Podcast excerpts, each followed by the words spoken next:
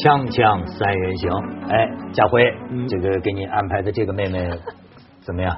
我太喜欢，我讲过嘛，呃，小君君那是我喜欢，我一看到我不在做节目的时候了，早就听着他换人叫了，叫没有小婷婷。哎，我公开的话，小杰杰，不是公开的话才算数嘛。小君君，我以前说过对吧？我对你那么高的女生，特别穿着衬衫的女生是没有抵抗能力的。对啊，不管你生了几个，对，你生了再多都是白衬衫，你女女女生嘛，你生了在三四五六七八个，我还是没有抵抗能力的。哎呦，所以好好好，那我将来找一些这个中老年的女士都穿上衬衫。跟你一块做一个，那没有问题，我是 不太挑选的。哎，对，咱们这个仨好久没凑到一块了啊，聊聊什么新闻呢？好像那个遍地都是新闻，实际上真正可聊的话题淡出个鸟来，能聊的话题 淡出个鸟来。于是情急之下，我只得这个关注娱乐新闻，对吧？这个，哎。呃，就是最近 他们这个社交媒体上都在说这个郭天王啊，郭富城说送给女朋友啊，送礼物是送的大方啊，还是送的这个不大方啊？一般呢，对这种新闻标题我都不会细看，我会细看那个内文，是吧？今年拍拖不送礼，送礼只送巧克力。对不起，郭天王啊，这没不是没关系。我认为你发微博的人，今天就是明星，愿意跟大家戏耍，这是不是是他营造自己的形粉丝的一种手段？你看邓超他们夫妻玩微博玩的多成功啊！你知道这一幕，我现在甚至感觉到在纸牌屋里，哎，我觉得你说这个纸牌屋啊，中国的一些东西啊，你能看出这个导演的年龄。嗯，他什么年龄他就拍这个。美国的你就看出这种工业的集群优势。一部电视剧里，哎呦，你觉得最时髦的和最老最保守的全部聚在，这就是我说的包罗万有，是吧？你看其中讲到选总统，这个新派的这个选总统的，已经到了社交媒体。动不动在家里啊，拿着这个 iPhone 抱着老婆孩子，哎，我给你们直播我们家，看看看看看，剧透了，来，这不算剧透，这这啊这这看看，哎，你看我的意思是，今天明星们玩的很有意识的就在玩这个，你不觉得吗？没有，因为它本身是有工具，因为我觉得说人的动机是不止一个，它可以是营销，有时候甚至不是自己去营销啊，他经纪人啊会在后面呃呃赶着你，哎，文涛是时候了。三天你没更新微博了，要弄了哈，呃呃，可能是这样。可是本身在过程里面，哎，明星多大的明星都是人嘛，他有那个工具好玩嘛，他又跟你分享，而且分享以前明星呢，只能被狗仔队追着哈，总是拍爆一些他不想让大家知道的事情。哎，现在他能够把那个主主权握在手啊。所以有了这个手机，有了网络，网络是主权高涨的时候，我是明星，我来控制。那咱们分享一下这个郭天王的主权，既然他愿意跟咱们玩，咱们就跟他玩，是吧？这个来看一下，哦啊，这不是我们报道的啊，这个他发一条微博，你看能有四万的这个评论啊，真是是吧？就最后不知道是谁谁谁被谁完了，就是那种感觉。哎，那他输给小 S 了吗？他才四万。不是小 S 发过一张照片，我记得是勾鼻孔嗯，就拿了五六十万的，也不算啊，还有那些，哎呦，我不记得那人叫什么，就是那些青年偶像，那一发不是十什么十几万还是上亿啊？有一个人，记得了，我可能说的不对，对。那你对这个事情有什么评价？我在想，以前不是有一个电影叫那个《楚门的世界》吗？就是那个人，他从他从一出生就被人一直在直播。嗯，这个已经把这个事情都说尽了。以后你就是这样一种生活，你你的你的生活方方面面，你吃喝拉撒睡，别人都能看到。但是就在已经有人给我们指出这条路的尽头是什么了，大家还不断的在那里往前走，在那晒，就主动在出让我这些隐私吗？嗯，将来以后可能没什么可卖的了，就是隐私。你说信息都是公开的，就是都是公共，大家能获得的讯息都差不多，除了你的隐私可以卖。我有时候会相信一种历史的这个循环论，就是或者说轮回，你知道？因为我有时候老在想啊，所谓原始共产主义，咱们的目标不是实现伟大的共产主义吗？对吧？那就是在一个螺旋回到一个头，就是原始共产主义。人们之间可都是坦诚相见的，全光着。我有理由呃认定，原始共产主义人们这个做爱也都是不避着的，看嘛，就就跟个动物一样嘛，那有什么可避的？那那么，嗯，那么那原始共产主义有什么隐私的概念呢？但是你看这样一弄一弄一弄一弄，没有我重点，我觉得可能讲歪了。这个真的不是他们的隐私啊，这是他们想让你看到的隐私啊。比方说他们自己吃饭，或者怎么样。很多都是我们刚说明星自拍嘛，他想给你看到什么，他一定有更多不想让你看到的，所以还没到什么隐私都公开的年代啊。他所所以呢，这个其实倒过来了，因为有了网络，有了手机这个东西，他完全要我们要重新来界定一些概念嘛。这个是隐私吗？不是隐私。我们对隐私的概念跟它的价值重新重来，甚至版权。什么叫版权呢？以前没有这种分享的工具，现在全世界都在争议哈，版权的概念越来越恐怖哈。对对啊，都以后你吃个东西，你拍一张照，哎，叫呃相叫相机先吃拍啊，对不起，他拥有那个煮的那道菜的肖像权、散播权啊，他不仅是卖那个菜给你，你吃那个菜只能吃，你不能拍，你可以拍拍完不能散播。所以你知道，再过几年哦，没有手机了，据说。嗯。我听说现在呃，这个 VR 技术不是就很先进，呃，不是已经在慢慢慢慢就是说越来越发达。嗯。这个就是虚拟现实嘛。说到二零二几年，据说大家都没有手机了。嗯。你以前他给你发这个隐私，你就是你最多只是观看嘛。你将来可能就是参与了。你戴上这个眼镜，或者那个时候都也不用戴眼镜了，可能哈。你看到这个郭天王和那个谁谁在吃饭，你就能趴在那个窗边看。咱们能跟郭天王一个。锅里抡马勺啊！哎呀，前景无限呐！你以后就能参与了啊！那个才是悲剧的开始，怎么是悲剧呢？因为当 VR 对很多人都说 VR 是下一个电脑革命哈。我们看到所有的东西，像别说其他的，光是我们不是看 Star War 星球大战吗？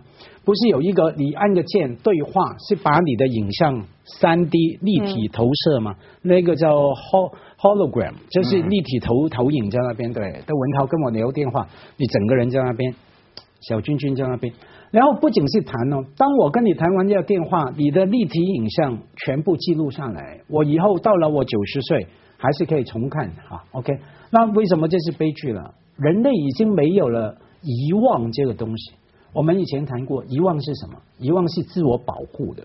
特别难过的东西、悲哀的东西、伤感的东西，我们要遗忘它。我们不是故意去遗忘它，自动会遗忘它。啊，它跟痛楚是一样的，我们会自我保护。哎，你想一想，我蛮替我女儿或者说以后的小孩担心的。他跟爸妈什么很好啊，家人很好啊，爱人很好。哎，他一辈子遗忘遗遗忘不了，因为他以后到了几岁了，爸妈死掉，他一按个键。啊，他妈妈跟他讲话的东西出来，父亲出来，好像很亲密，什么？对不起，其实你的情感、你的情绪承担不了，overload，你会超负荷，你到时候会崩溃的，一一辈子。哎，我们人类啊，很好玩的。可以选择不按那个键。哎，对不起，工具在那边，那是一个诱惑。嗯。没有的话，你不会碰它。等于我们抽烟的人，对，家里第一个要戒烟，绝对不可以有烟。你不要以为我放着吧，以防万一。对不起，你一定会去抽的。那这个按钮会不会有包括前男友、前女友的按钮？那肯定不会去按的。那这很惨。呃，这真的有可能，就是所谓你比如说人工智能发展的未来的想象啊，就是把个人的这个大脑意志呃下载存档在电脑当中，不管这个能不能成啊，但是至少我认为将来啊，完全可以出现一个人格档案。就他说的这个，比如说您的父亲或者说您的爷爷，对吧？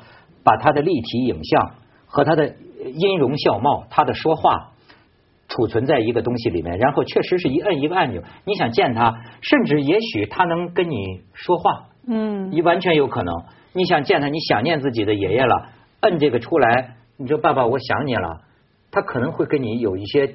对话，我认为这都不是不能想象的事情。嗯，那你想那个时候，他这意思就是说，人的感情会是什么样子？对，二十年后告诉你，小君君会有一种东西出来，当然你要付钱买。像日本人啊，有个日本顶尖的科学家，已经做了跟他自己一模一样的真人。他去机机器人呐，而且不仅是一模一样哈，他能跟他互动的，他把自己很多想法，当然要经过训练那个机器人放进去哈。当我对于那个机器人，另外一个窦文涛二号，我是窦文涛哈，我跟他讲，你饿了吗？那那个人会回应的啊，我饿了，我想吃什么什么啊。窦文涛二号，你想我吗？他说我好想你啊，什么什么。OK，那假如是这样的话，我们可以，比方说我担心我爸妈去世了，或者我情人啊，我太太什么。我做一个他们的那个，然后我完全可以跟他们互动的，好像他们没去一样。那我觉得也也很可怕，很可怕，但是很可怕。咱们俩互相间如果都发现，对吧？我这边摁出来马太太，他那边摁出来窦太太，哎哎，我说你说咱俩这事 这事儿很难想象。锵锵三人行，广告之后见。呃，另外这个咱们还是回到今天的人的 感情世界吧，有点转转蒙圈了啊。就是这个也有一个好消息可以分享，这个著名的上过我们锵锵的女诗人余秀华离婚了。你说的是好消息啊？对，你这么说可能觉得我不厚道，但是我是根据这一篇报道得出这个结论的，就是说，因为这篇报道的原标题叫做《诗人余秀华》，逗号。终于，终于离婚了。这个里面呢，如果他的报道都是真，哎，我觉得挺逗的。就是说，于秀华上过咱们节目嘛？咱们节目一般都是催离节目，是吧？上过锵锵之后，就是他为什么决定就是离婚了？就是旁边就采访过他的记者，也好像也帮他的忙。就是他其实有个顾虑，顾虑是什么呢？别人会不会觉得他出了名，就要这个离婚？其实不是这个原因，这是很长期的一些问题。那么，哎，他就要不说余秀华真是出口成诗嘞，哎，他说这个这个虚名啊，没有什么意思，人生本来就是一场虚惊。哟，一场虚惊。然后余秀华进了民政局，就是民政，你这民政局的工作人员啊，都认识他了。不但是都认识的，就民政局的工作人员竟然问他说。你是不是神经病？这下余秀华被刺激了，气的他拍桌子，就是说我就是神经病。然后这工作人员啊，表情很正常，说那你得拿医院证明，要不然不予离婚。结果余秀华气的，结果呢，他在旁边观摩了一下，发现呢，后来的两对离婚的夫妻，原来这工作人员呢。问的都是一样的问题，这是个例行程序，一场虚惊嘛？对，一场虚惊，是不是？但是我觉得哪就能这么问吗？就是你是不是神经病？他可能问了很多问题吧。就像你办签证也不会问嘛，你是不是什么种族主义者？你是不是偷过东西？你是不是杀过人？不是都这么问吗？难道这是当地民政局离婚标准程序吗？咱没去过，不知道。那得当地民政局能能能能安全吗？那不能问，直接问是不是神经病？他的意思其实是说，你是不是在正常的、你的判断的状态下、自主的状态下来做这个决定？等于隐含是说，你是不是没有受到威胁、利诱、蛊惑？呃，精神错乱，就等于人嘛，你立遗嘱，假如你是精神错乱，那遗嘱是不算，可能。可是大家很直接嘛，把它简化成你是不是神神经病这样？你这样的很多事情太直接就就不行。像香港前阵子不是发生很多自杀的个案吗？现在在讨论说，原来当你说可能考虑自杀的时候，他们好多辅导人员啊，要求你签一张纸，承诺不自杀。本人承诺从三月二十五号到五月五二十五号之间不自杀这样子哈，然后他他就做这种他的意思当然不是说你五月二十五号之后可以自杀哈，可是他就是要做这种手续嘛，所以那个工作人员可能就这样。哎，易军，你为什么我听见我说我看了这篇报道，我觉得他离婚是个不坏的消息，你有点认同啊？因为他受了十六年的苦嘛，据他就是自己说。那当然，大家都觉得说叫劝和呃那个不劝离吧，是不是？是不是这样这样说？但是我觉得对他来说，这样天地更广阔了，自由了嘛，当然是好事了。从这篇报道里看出来啊，你知道他有的时候他会觉得说他小孩两岁的时候啊，他就提出过离婚，那个时候呢被拦住了。然后呢，他这里边讲到的有些事儿啊，你就我就没想到，比方说他说这个。有一年，她老公在这个荆门打工，呃，春节到了，这个老板拖欠了八百块钱的工资，然后她老公就让这个于秀华呀跟着他去讨，就是说你怎么帮我讨薪呢？说待会儿等了老板的车这个过来啊，你就撞上去，说你是残疾人，你是残疾人，他不敢撞你。然后余秀华就说，如果真撞上来怎么办？然后她老公就沉默了。就是从这个细节来讲，就是说余秀华就心里就觉得，我的生命在你眼里就值八百块钱，还不如一头猪吗？啊。所以啊，他现在就是自由了，当然是好事情了。也不知道，但是我觉得他的就他以前的诗啊，里面有一种其实有点苦的味道，被压。有的时候人家说你这个压力越大，反弹越大嘛，你创作才越广阔。嗯。我瞎 担心一句，会不会不知道他的心境会不会变了？以后不知道他的诗可能也会风格也会变。我担心你知道咱们想的什么女权、妇女解放啊？你在某些女性精英阶层里是另一回事儿。对。可我觉得在乡村里，在广大农村里，你像余秀华这样的，就属于有失魂的呀，有这个很好自自主意识、自独立意识的这样一个女子。但是我注意到，她仍然。就是在她做老婆，她要服从农村的这个这个怎么这种规矩或者文化？你比如说她在报道里讲，她给她她老公喝醉了酒回来，她要给她老公泡茶、洗脚，就是你她就这种，她还是要做这些个。她的灵魂在一个世俗的壳里面，她还要做这些事情。哎，而且所以你知道，我最近想起另一个争议的，你可以看看这个照片，这个已经可能你知道吧？啊，就是这不离不弃的啊。两次结婚，两次离婚。呃，有了这个好像是两个孩子啊，结果就是这被当成最初被当成美德报道，然后呃很多人就是引起了争议，就说这男的据说是跟这个女的结了婚之后啊出轨，出轨说是这个有名有姓的女朋友不下一二十个，说二十个女友，就不就离婚了吗？离婚了后来又结婚吗？后来又离了，但是呢，他回来看孩子的这个时候啊，甚甚至还有一个劣迹，就说这个男的。有一次跟这个女的吵起架来，这个呃赌博呀，好像是跟这女的要钱，然后这这这女的不给啊，拿着正煮着的一锅这个稀粥啊，泼到他们亲生女儿身上，这女儿现在身上疤痕宛在啊，然后好突然这个脑血栓了，呃不行了，这这这男的现在不行了，然后这个女的没有人照顾她了，没有人管她了，然后这个女的就在病床边，呃所以被称为不离不弃。照顾他，照顾他。我我这这就让我想起啊，我那时候在那个巴勒斯坦就做记者的时候啊，那有一个当就是有一个中国女的，也就是她也嫁到那边去的，然后她跟我经常分享一些就是当地的这个社会观察。她就有一次跟我说到，说当地的女的都特别爱他们的丈夫，是什么原因呢？没见过别的男人啊，因为他没有这个自由恋爱嘛，所谓。你都得是父母去说啊，这个媒妁之言啊，怎么怎么样，他们也比他们也包头啊什么，因为他没见过别的人，他就会跟定这个人，你怎么虐他，你虐他千百遍，他还是不离不弃，这是悲哀呀。其实我觉得。没有，我没看过他的报道内容啊，看他怎么样个报道。可是照呃照顾一个人要慈悲，的确是一个美德啊。他他的当然他做了多少的坏事，到最后我们看到一个无助的人，我们照顾他，呃，来来关怀他，好，那不表示我接受他以前的东西啊。假如他的报道里面是说啊，他这样做是好的，因为他是女人，因为他是人家老婆，他应该这样做，那当然是狗屁，当然是狗屁。可是，因因为我们只有用这个标准，我们才能敬仰那个德兰修女。很多佛教里面的故事，你多坏的人，我割我的肉来给你吃治病，我觉得没有问题。对，你的境界就是高。不是，我就发现呢，我就跟家辉真是想到一块儿去了。一听你说境界高，赶快靠拢。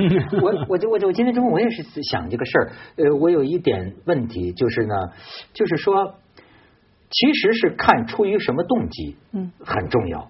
如果他是出于伟大的人道主义的动机，那么这个男的，不要说是自己的前夫了，就是世界上唯一有点关系的，就是就是你了，这个前妻了。甭管他过去怎么着，多么恶劣，但是他没人管了。你想这个脑血栓呢，瘫在床上，那即便是出于人，如果是出于人道主义，我认为这是值得敬佩的，值得尊敬的，对吧？就是，但是呢。如果是出于那种啊三从四德的那种东西，也许就是可悲的。可是是这样子的，我们都不知道他到底是为了什么原因，是吧？他也就他自己没说过。但是他现在这个故事被宣传出来的时候，你觉得大家是把它当做是三从四德在宣传，还是人道的宽容在宣传呢？所以啊，我就是说要看他把它放在哪个 frame 啊，哪个框架里面来报道。那完全不不一样嘛，对不对？假如你说，哎，三从四德，我们这样透过它来肯定三从四德，那太狗屁了，太太太无聊了。它可以是人道主义嘛？嗯，对。锵锵三人行，广告之后见。其实真的就说这个女权，我首先想到的是广大农村妇女的女权，就是呃，你看前一阵就凤凰男、凤凰女这这些事情的时候，也有个著名的案子，实际是个旧案，就是在山东招远。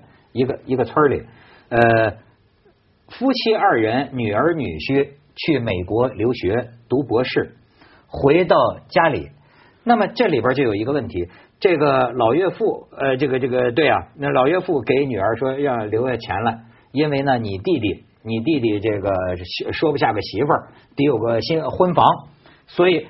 这女儿呢，可能在美国期间呢，就时不时给家里寄钱，而且就是说反复表示我也没什么钱了啊，就要不下钱来，要不下钱来，最后这个老岳父拿斧子把女儿女婿都劈死了，这是个很有名的一个事情。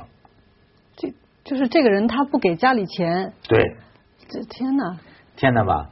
但是你知道这个事儿都有争议，有些人就说呢，这是一种就是就是说。这个女的，她能够一直读读读，一直读到留学，是全家的供养。所以呢，那他父亲就觉得你有义务帮你的弟弟。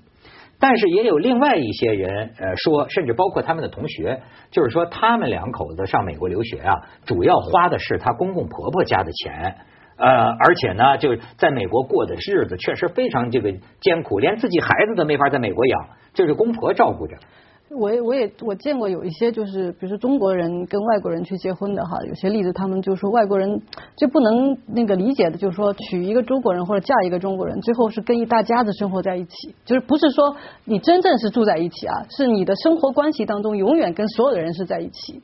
你中国人，你一个家庭里面谁出头了，好像很无争议的，就所有的人必须跟你要去发生关系的，你有这个义务去对所有的人要去负责。嗯，就家庭就是我们的这个宗教嘛，他一直这样讲吗。因为这样中国人的确呃呃非常重视家庭，可是也不仅中国人啊，这种感觉好多对美国白人来说，他说哎，我跟意大利人一样啊，意大利我们看 Godfather 教父也是啊，叫意。意大利裔的人哈，意大利人他总是家庭啊，一个人出头了，就是大家要互相照顾。一个人做了不好的事，我们就觉得啊，好丢脸啊！我表弟怎么怎么样？然后犹太人一样啊，我觉得那个说这种话的人呢，那个可能要想，不仅是中国人是这样，当然当然中国人比较奇怪，像那个我说奇怪是因为你刚说的那种情况，其实可以把它简化成一个问题嘛。当碰到一些不公道的人家的的事情的时候，你能够怎么样来讨回公道？因为比方说，哎，我觉得你不公道，我们一起帮了你，你现在不回报，好啊，你是不公道。可是我总不能去把你砍死，还有我不能用这样来对待你的不公道。还有一个问题就是，中国现在这两代人之间的差距就是前所未有的，没有一个任何一个其他国家在三十年内这两代人之间的就是这个家庭。的差距可以那么的大，我那时候跟我一个就一个英国老师就是那个讨论过，他们家比如说他爸爸那一就是那个时候是一个中产，那他现在也最多也就是个中上产，比如说啊差不多的。他说中国可是可以从一个农村里面最穷苦的家庭，忽然出了一个在城里面就变成一个白领，怎么特别金贵的这么就是这样一个孩子，这种差距，这两代人怎么在对话？他们的价值观认为什么是对的，什么是错的，这个东西的差距太大了。哎呀，就是没法聊啊！就而且呢，很多时候就是，哎，这个呃，到了城里的这个人，和他又要承担着家庭里边的这种村里边，就是自己宗族的这种这种义务，因为这就是你怎么出头的。你想想看，就是培养你啊，借了甚至借了全村的钱，那么你上到城市里来，那么叫凤凰男嘛，这就是那。哎，这人就是说叫要好汉莫问出处啊！你这个这个出来混总是要还的。哎，我觉得这还不是把钱还完的问题，这个钱是还不完的。你不是说你贷款对吧？他这个人情这个钱是永远这个根是长不断的。所以所以啊，所以你可以不还啊，不还的居然就可能会被杀，你要冒着生命危险。香港人有这个负担吗？也有了，我们赚的钱是要给家用，拿钱回去给爸妈。那相对老美比较小，我问很多美国年轻人。